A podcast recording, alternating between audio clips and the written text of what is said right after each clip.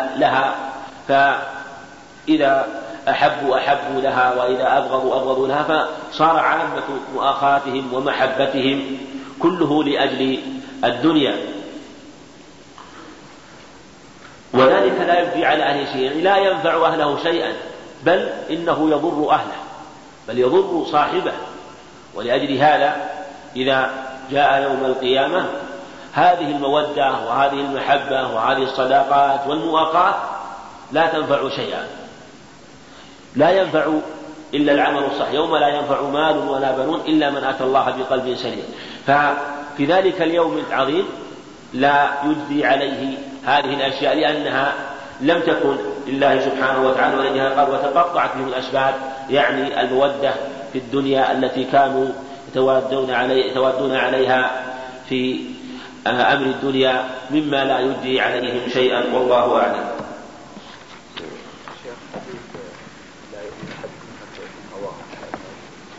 حديث هذا رواه عبد القادر الرهاوي كما قال في كتاب الحجة كما قال النووي رحمه الله في الأربعين قال رويناه في كتاب الحجة بإسناد صحيح. هذا في نظر هم طريق علي بن حماد الحديث معروف طريق علي بن حماد خزاعي وبين العلماء أنه فيه بعض الضعف وهذا وهذا صح المعنى الصحيح لا يؤمن حتى يكون هو تبعا لما جئت, جئت به. المعنى صحيح. لكن كونه عنه عليه الصلاة والسلام في رفعه نظر. نعم. فيه نعم. المودة يقول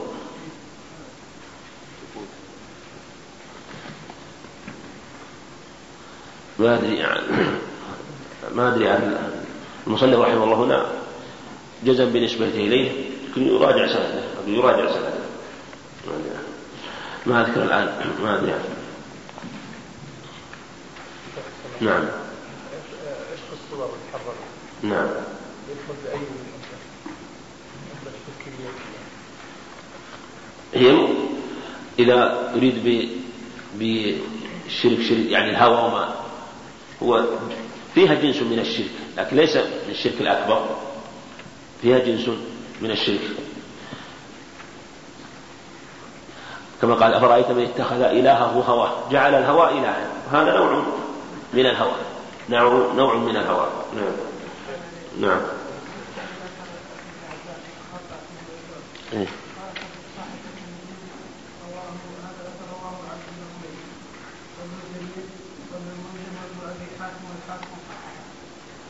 بس سكت والحاكم صحها الحاكم على التصحيح معروف إنه ما يعتمد عليه حتى حتى ينظر في سنده.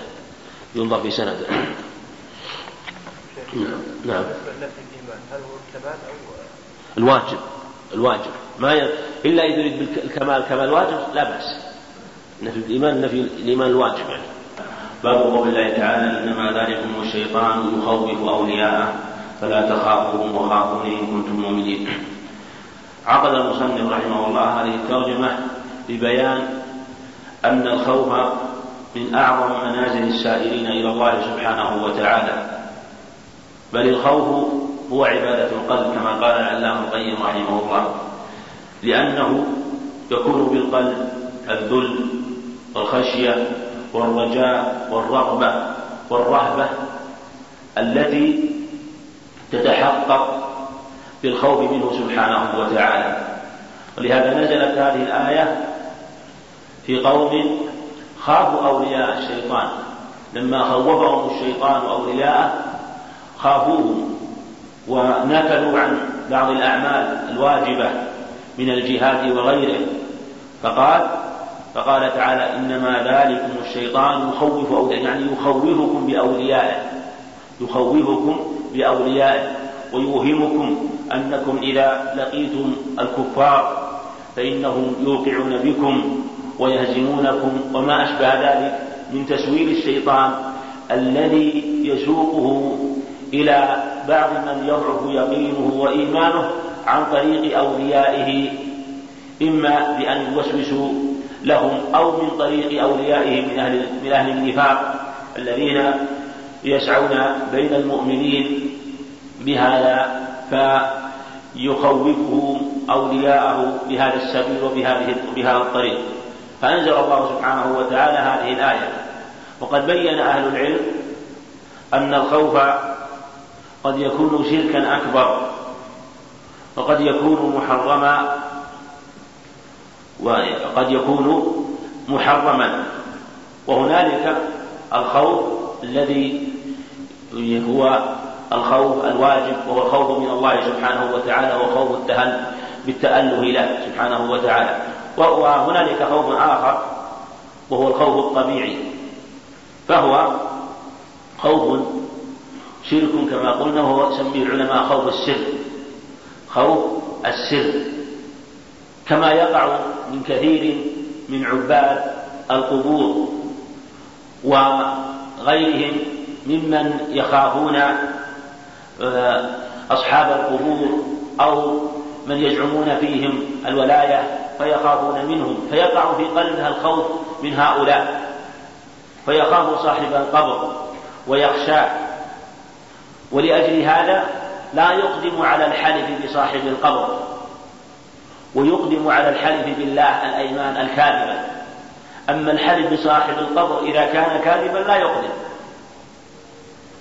فكان من في التراب أعظم عندهم من رب الأرباب سبحانه وتعالى ولا شك أن هذا هو الشرك الأكبر بعينه وهو خوف السر. وذلك أن يخشى إنسانا بأن يصيبه بشيء بدون أن يكون منه مباشرة لذلك. أن يقع به ضرر في نفسه أو في ماله بدون أن يصيبه مباشرة. ولأجل هذا يعتقد فيه أن له تصرفا وتأثيرا حتى يستطيع أن يوقع فيه الضرر والشدة والمرض والفقر وما أشبه ذلك. وهذا شرك أكبر. والنوع الثاني من الخوف الخوف المحرم وهو ترك الواجبات والوقوع في المحرمات خوفا ممن من خوفا من الناس أو خوفا ممن لهم ولاية أو سلطة أو ما أشبه ذلك أن يمنعوه من مال أو ما أشبه ذلك. فإذا كان الإنسان مثلا يرى المنكرات أو يعيش بينها وترك الإنكار خشية على شيء من أموره الدنيوية فإن هذا لا شك ضعف يقين بالله سبحانه وتعالى لم يقع لم يكن في قلبه إلا لأنه لم يستحضر عظمته سبحانه وتعالى وأن النفع والضر بيده سبحانه وتعالى وما شاء كان وما لم يشاء لم يكن. أن يرى أمرا منكرا ويستطيع إنكاره لكن تركه مجاملة أو خشية متوهمة لا حقيقة لها أو ما أشبه ذلك فإن هذا يكون محرما ولا يجوز. والخوف الثالث هو الخوف الطبيعي. الخوف الطبيعي بأن يخاف الأعداء بأن يخاف مثلا الهوام يخاف السباع يخاف الوحوش. هذا خوف طبيعي لا بأس به وقد يقع وليس محرما لأنه آه، من جبلة الإنسان أنه يخاف من هذه الأشياء. فلأجل هذا كان الخوف من أعظم المنازل إلى الله سبحانه وتعالى ويجب إخلاصه لله سبحانه وتعالى. ثم ذكر مصنف قوله تعالى إنما يعمر مساجد الله من آمن بالله واليوم الآخر. هذه الآية فيها بيان أن عمارة المساجد تكون بالإيمان بالله واليوم الآخر. هذا هو عمارتها بإقامة الصلاة فيها بالتسبيح بالتهليل. هذا هو إقامة هذا هو عمارة المساجد. هنا حصر عمارة المساجد بهذه الأشياء. وقد روي في الحديث عن أبي سعيد الخدري بسند أبي الرابع عن أبي الهيثم عن أبي سعيد الخدري رضي الله عنه أنه عليه الصلاة والسلام قال إذا رأيتم الرجل يعتاد المساجد فاشهدوا فاشهدوا له بالإيمان. ثم تلا هذه الآية.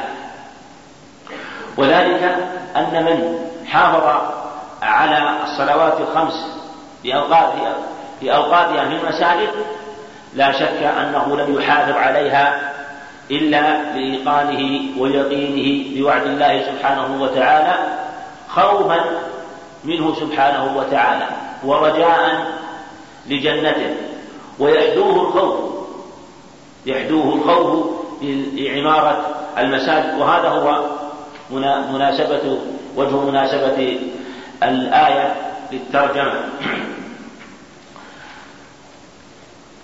ثم ذكر مصنف رحمه الله أيضا وفي قوله تعالى ولم يخشى إلا الله أيضا وهذا يعني واضح أنه لم يخشى إلا أن الواجب أنه لا يخشى إلا الله سبحانه وتعالى.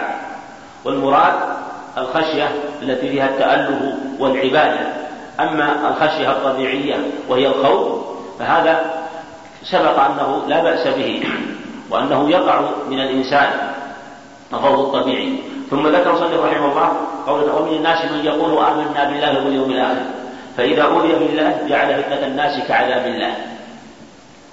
هذه أيضا نزلت في قوم قيل إنها نزلت في قوم أسلموا ثم وقع فيهم شدة.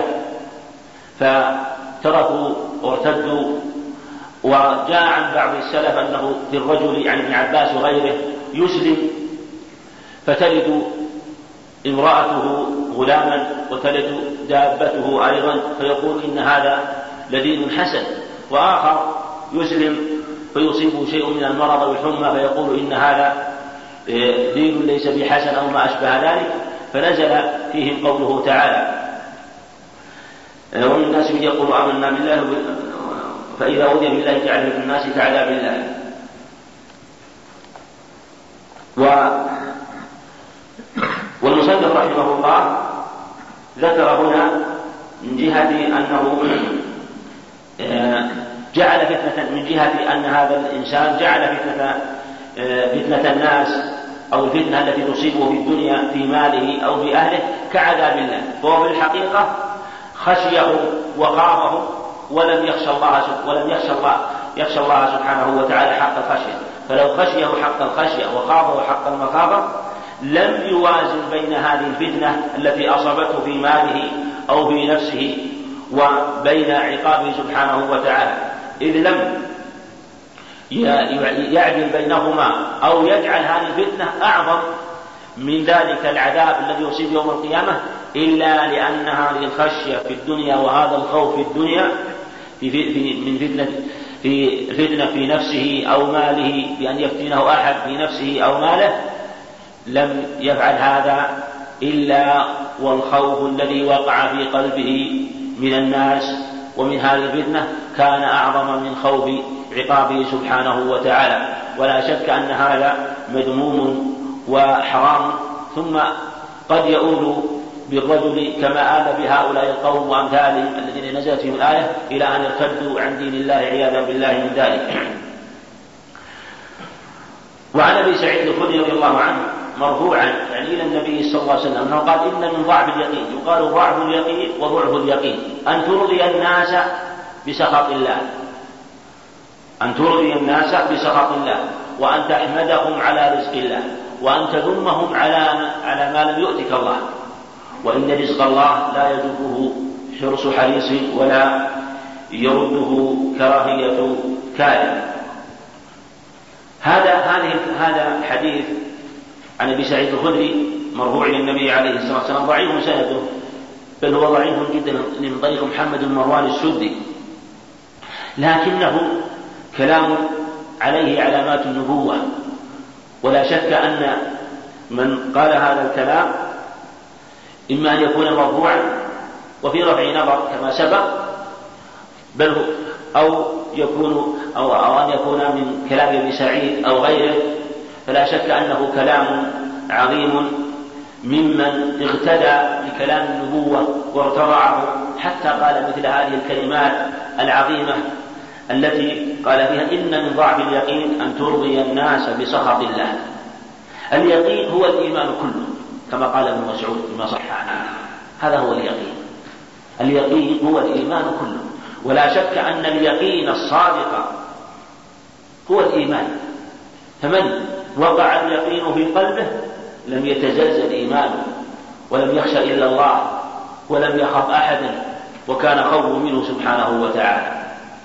ولأجل هذا قال إن من ضعف اليقين يعني من ضعف الإيمان القائم بقلب الإنسان وهو تزلزل يقينه بوعد الله سبحانه وتعالى وبموعوده أيضا بوعده بالجنة وما فيها من النعيم العظيم وكذلك بإعاده سبحانه وتعالى بالنار وعذابها فإنه إذا أرضى الناس بسخط الله لا يكون هذا إلا من ضعف يقينه.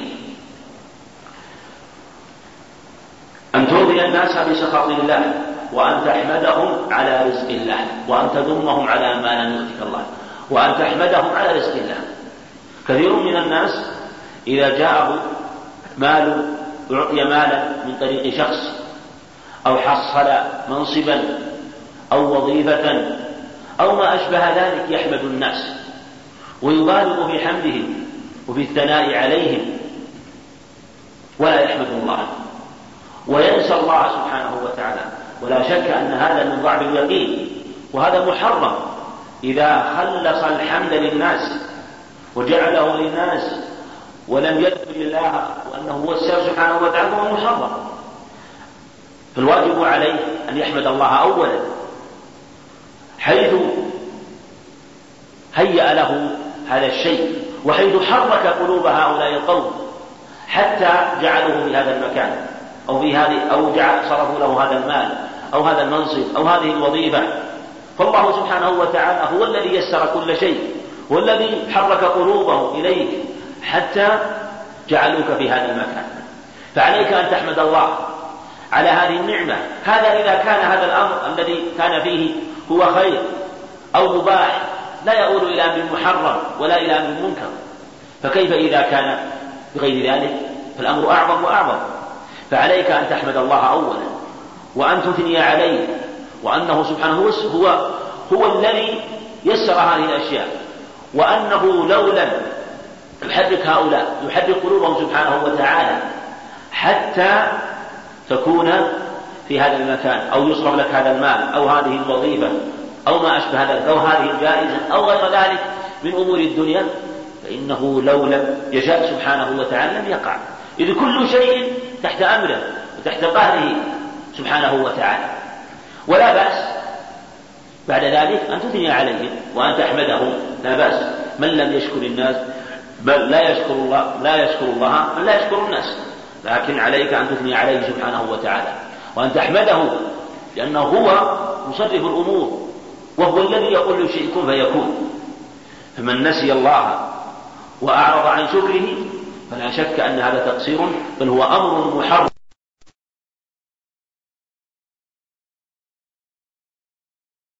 بل هو أمر محرم. قد يقع بقلبه وتغلق عليه الأبواب عياذا بالله ويظن أن رزقه من هؤلاء الناس من هؤلاء القوم. وهذا ضعف في اليقين شديد. قد يؤول إلى أمور منكرة تمس التوحيد والعقيدة. وأن تذمهم على ما لم يؤتك الله. هذا هذه حال أخرى مقابلة لتلك الحال. إذا منع مالا أو سأل وظيفة مثلا أو منصبا أو أي شيء من أمور الدنيا إذا طلب شيئا من شخص أو إنسان أو جهة ثم منع. سواء كان بحق أو بغير حق جعل يذم هؤلاء القوم. ويشتمهم ويسبهم مع نسيانه أن الله سبحانه وتعالى هو المتصرف الأول. فحاله وشأنه كأنه يظن أن هؤلاء القوم هم بيدهم التدبير الأول والآخر وأنهم لو لم يسعوا في منعه لحصل له ذلك. فالله سبحانه وتعالى هو المتصرف وهو المدبر لهذا الكون. لو شاء لتيسرت هذه الأمور. ولأجل هذا ولأن هذه الأمور أمور تتعلق بالدنيا ولا قيمة لها فعليك أن تلجأ إلى خالقك سبحانه وتعالى. وأن تسأل أم تسألهم خرجا؟ فخرج ربك خير وهو خير الرازقين. عليك أن تسأل أن تسأل ربك سبحانه وتعالى. وأن تدعوه فإنه هو المتصرف سبحانه وتعالى. ولأجل هذا؟ قال وأن تذمهم على ما لم يؤتك الله. ثم قال فإن رزق الله لا يجره حرص حريص يعني إذا لم يقدر وتهيأ الأسباب التي تجعله يحصل لك لا يجره حرص حريص ولهذا أنت حريص واجتهدت على تحصيل هذا المال أو هذا المنصب وهذه الوظيفة ومع هذا لم تحصل لك. واجتهدت بالشفعاء وبالوسطاء وما أشبه ذلك ولم يحصل لك. لماذا؟ لأن رزق الله لا يجره حرص حريص أبدا إذا لم يقدر الله سبحانه وتعالى مهما عمل. ولا, ولا يرده أيضا كراهية كاره مهما أراد إنسان أن يمنع عنك شيئا من المال أو المنصب أو الوظيفة والله سبحانه وتعالى قد أراده فإنه لا يمكن أن يمنع ولا يستطيع أن يضروك بشيء كما في قول عبادة وأن الناس لو اجتمعوا على أن يضروك بشيء لم يضروك إلا بشيء قد كتب الله عليه قد كتب الله عليه ولو اجتمعوا على أن ينفعوك يعني لو أن الناس اجتمعوا على أن ينفعوك بشيء لم يقدره الله عليك لم ينفعوك بشيء. وهذا هو حقيقة الإيمان بالقدر. فلهذا من وقع في هذه الخصال الذميمة وهو إرضاء الناس بسخط الله وحمدهم على ما آتاه الله وذمهم على ما لم يؤته الله. لا شك أنه ضعف في اليقين والإيمان وهو نوع ضعف بالإيمان بقضاء الله وقدره سبحانه وتعالى. وعن عائشة رضي الله عنها أن رسول الله صلى الله عليه وسلم قال من التمس رضا الله بسخط الناس رضي الله رضي الله عنه وأرضى عنه الناس. ومن التمس رضا الناس بسخط الله سخط الله عليه واسخط عليه الناس. الحديث رواه ابن حبان كما قال المصنف رحمه الله. ورواه البيهقي في كتاب الزهد أيضا. والحديث جاء مرفوعا وجاء موقوفا على عائشة رضي الله عنها. وهذا السند عند ابن حبان جيد. وهو مرفوع. جيد مرفوع عند ابن حبان من عن عائشة رضي الله عنها. وقد رواه الترمذي أيضا مرفوعا أن معاوية كتب إلى عائشة أن اكتبي لي بشيء يعني توصيه به قال ولا تكثري عليه وإسناده ضعيف عند الترمذي لأن فيه رجلا مبهما. ثم رواه الترمذي بسند آخر موقوف على عائشة لكنه صحيح. فهذا يبين سند الترمذي الموقوف يبين صحة المرفوع وسنده عند الترمذي السند الموقوف أصح من سند المرفوع. لكن هذا يبين صحة الحديث. السند الموقوف عند الترمذي يبين صحة السند المرفوع خاصة وأنه جاء مرفوعا بطريق جيد وأن عائشة رضي الله عنها ربما رفعته إلى النبي عليه الصلاة والسلام كما في هذه الرواية وربما يعني في رواية, في رواية من طريق ابن أبي مليكة عن القاسم عن عائشة وربما أوقفته وربما قالته من قبلها كما في رواية هشام بن عروة عن أبي عروة عن عائشة رضي الله عنها. فهو صحيح مرفوعا وموقوفا. من التمس رضا الله بسخط الناس رضي الله عنه. في لفظ الترمذي كفاه مؤونة الناس. المرفوع. من التمس رضا الله بسخط الناس رضي الله عنه وأرضى عنه الناس. وهذا من نعم الله سبحانه وتعالى العاجلة للعبد في الدنيا حيث أطاعه سبحانه وتعالى وحقق رضاه أو اجتهد في مراضيه سبحانه وتعالى. أرضى الله باتباع اوامره واجتناب نواهيه سبحانه وتعالى. وإن سخط الناس وإن غضب الناس. لا يبالي إذا كان لله عليه قولا حقا. كان لله عليه قول من الحق يقوله. فإنه إذا قاله وعلم أن الناس يسخطونه فإن الله يرضى عليه يرضى عنه سبحانه وتعالى ويرضي عنه عنه الناس. قد يؤذونه قد يقع منهم شيء من أذى لكن مآله إلى الخير والهدى في الدنيا والآخرة.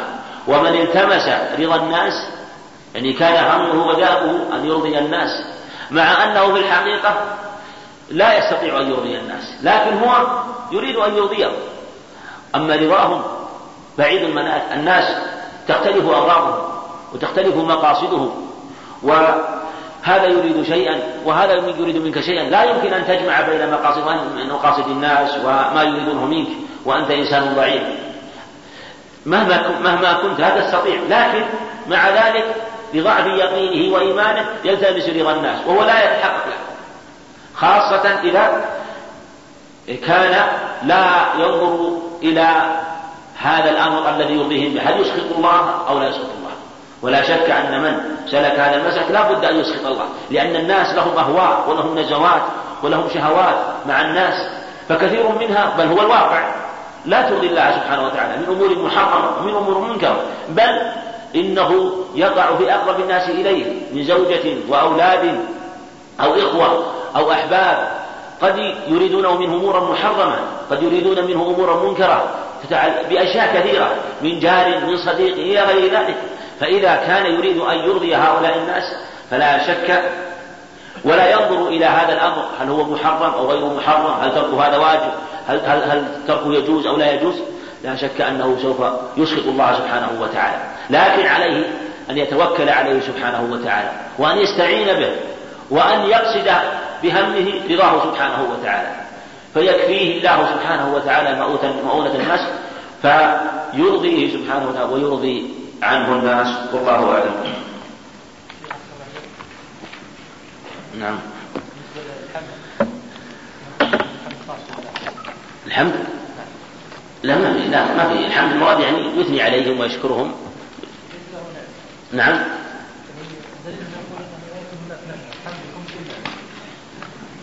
الحمد. إي نعم في الله سبحانه وتعالى يحمد لذاته سبحانه وتعالى.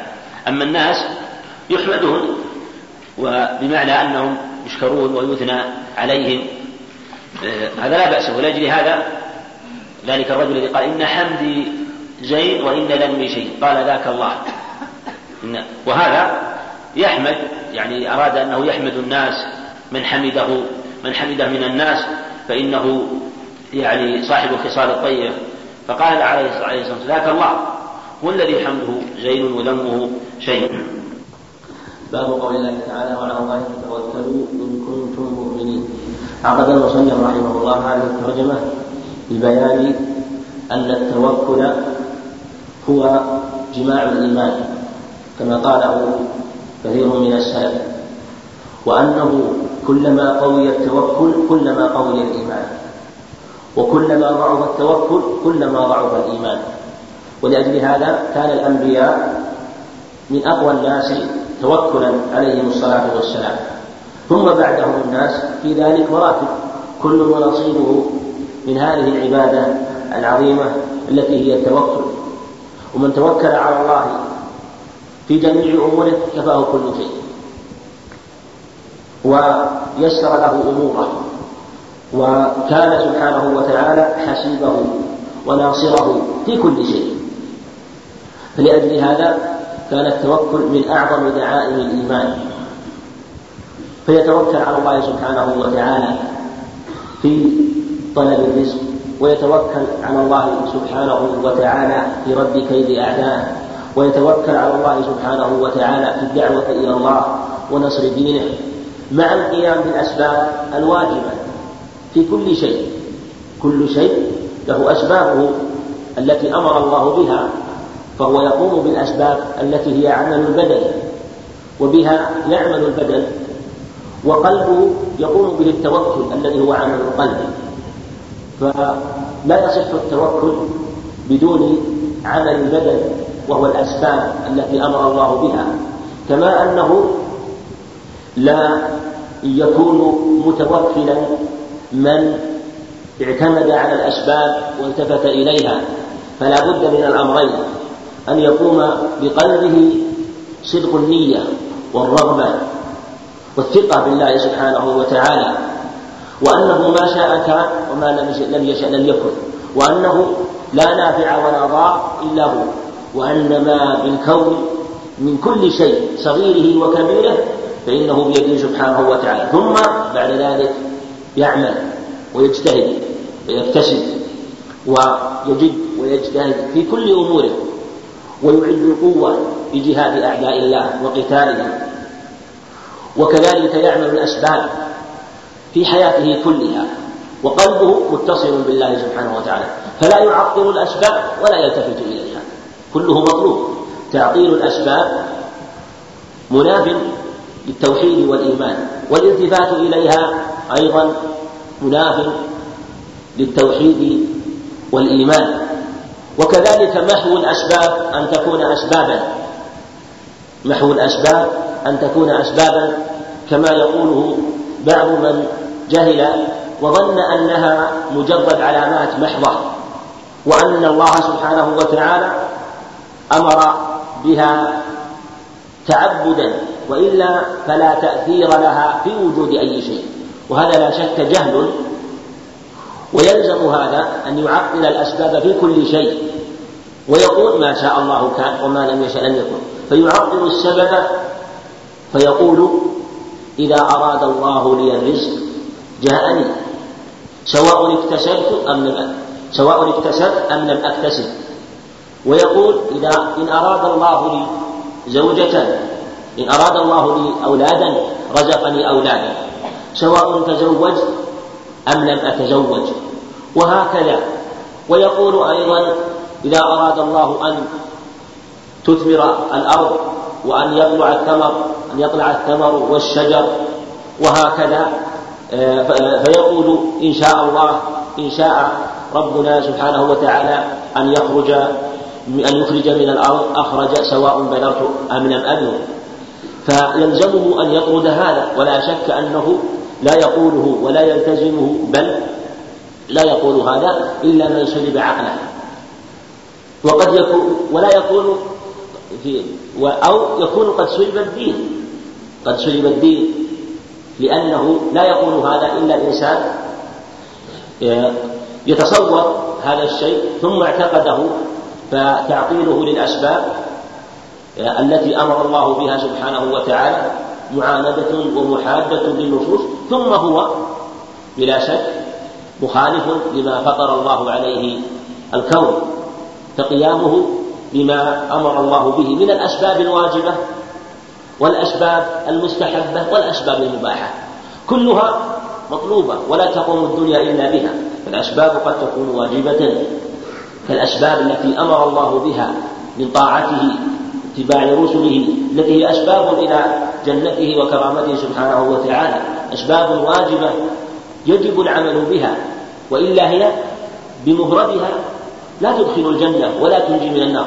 اعلموا أن أحدا منكم لن يدخله عمله الجنة. قالوا ولا أنت يا رسول الله؟ قال ولا أنا إلا أن يتغمد الله برحمة منه وفضل فإنما هو فضل منه سبحانه وتعالى وجعل هذه أسبابا لدخول جنته وكرامته سبحانه وتعالى والنجاة من عذابه. كذلك الأسباب المستحبة مما أمر الله به على جهة الاستحباب أو كان ذريعة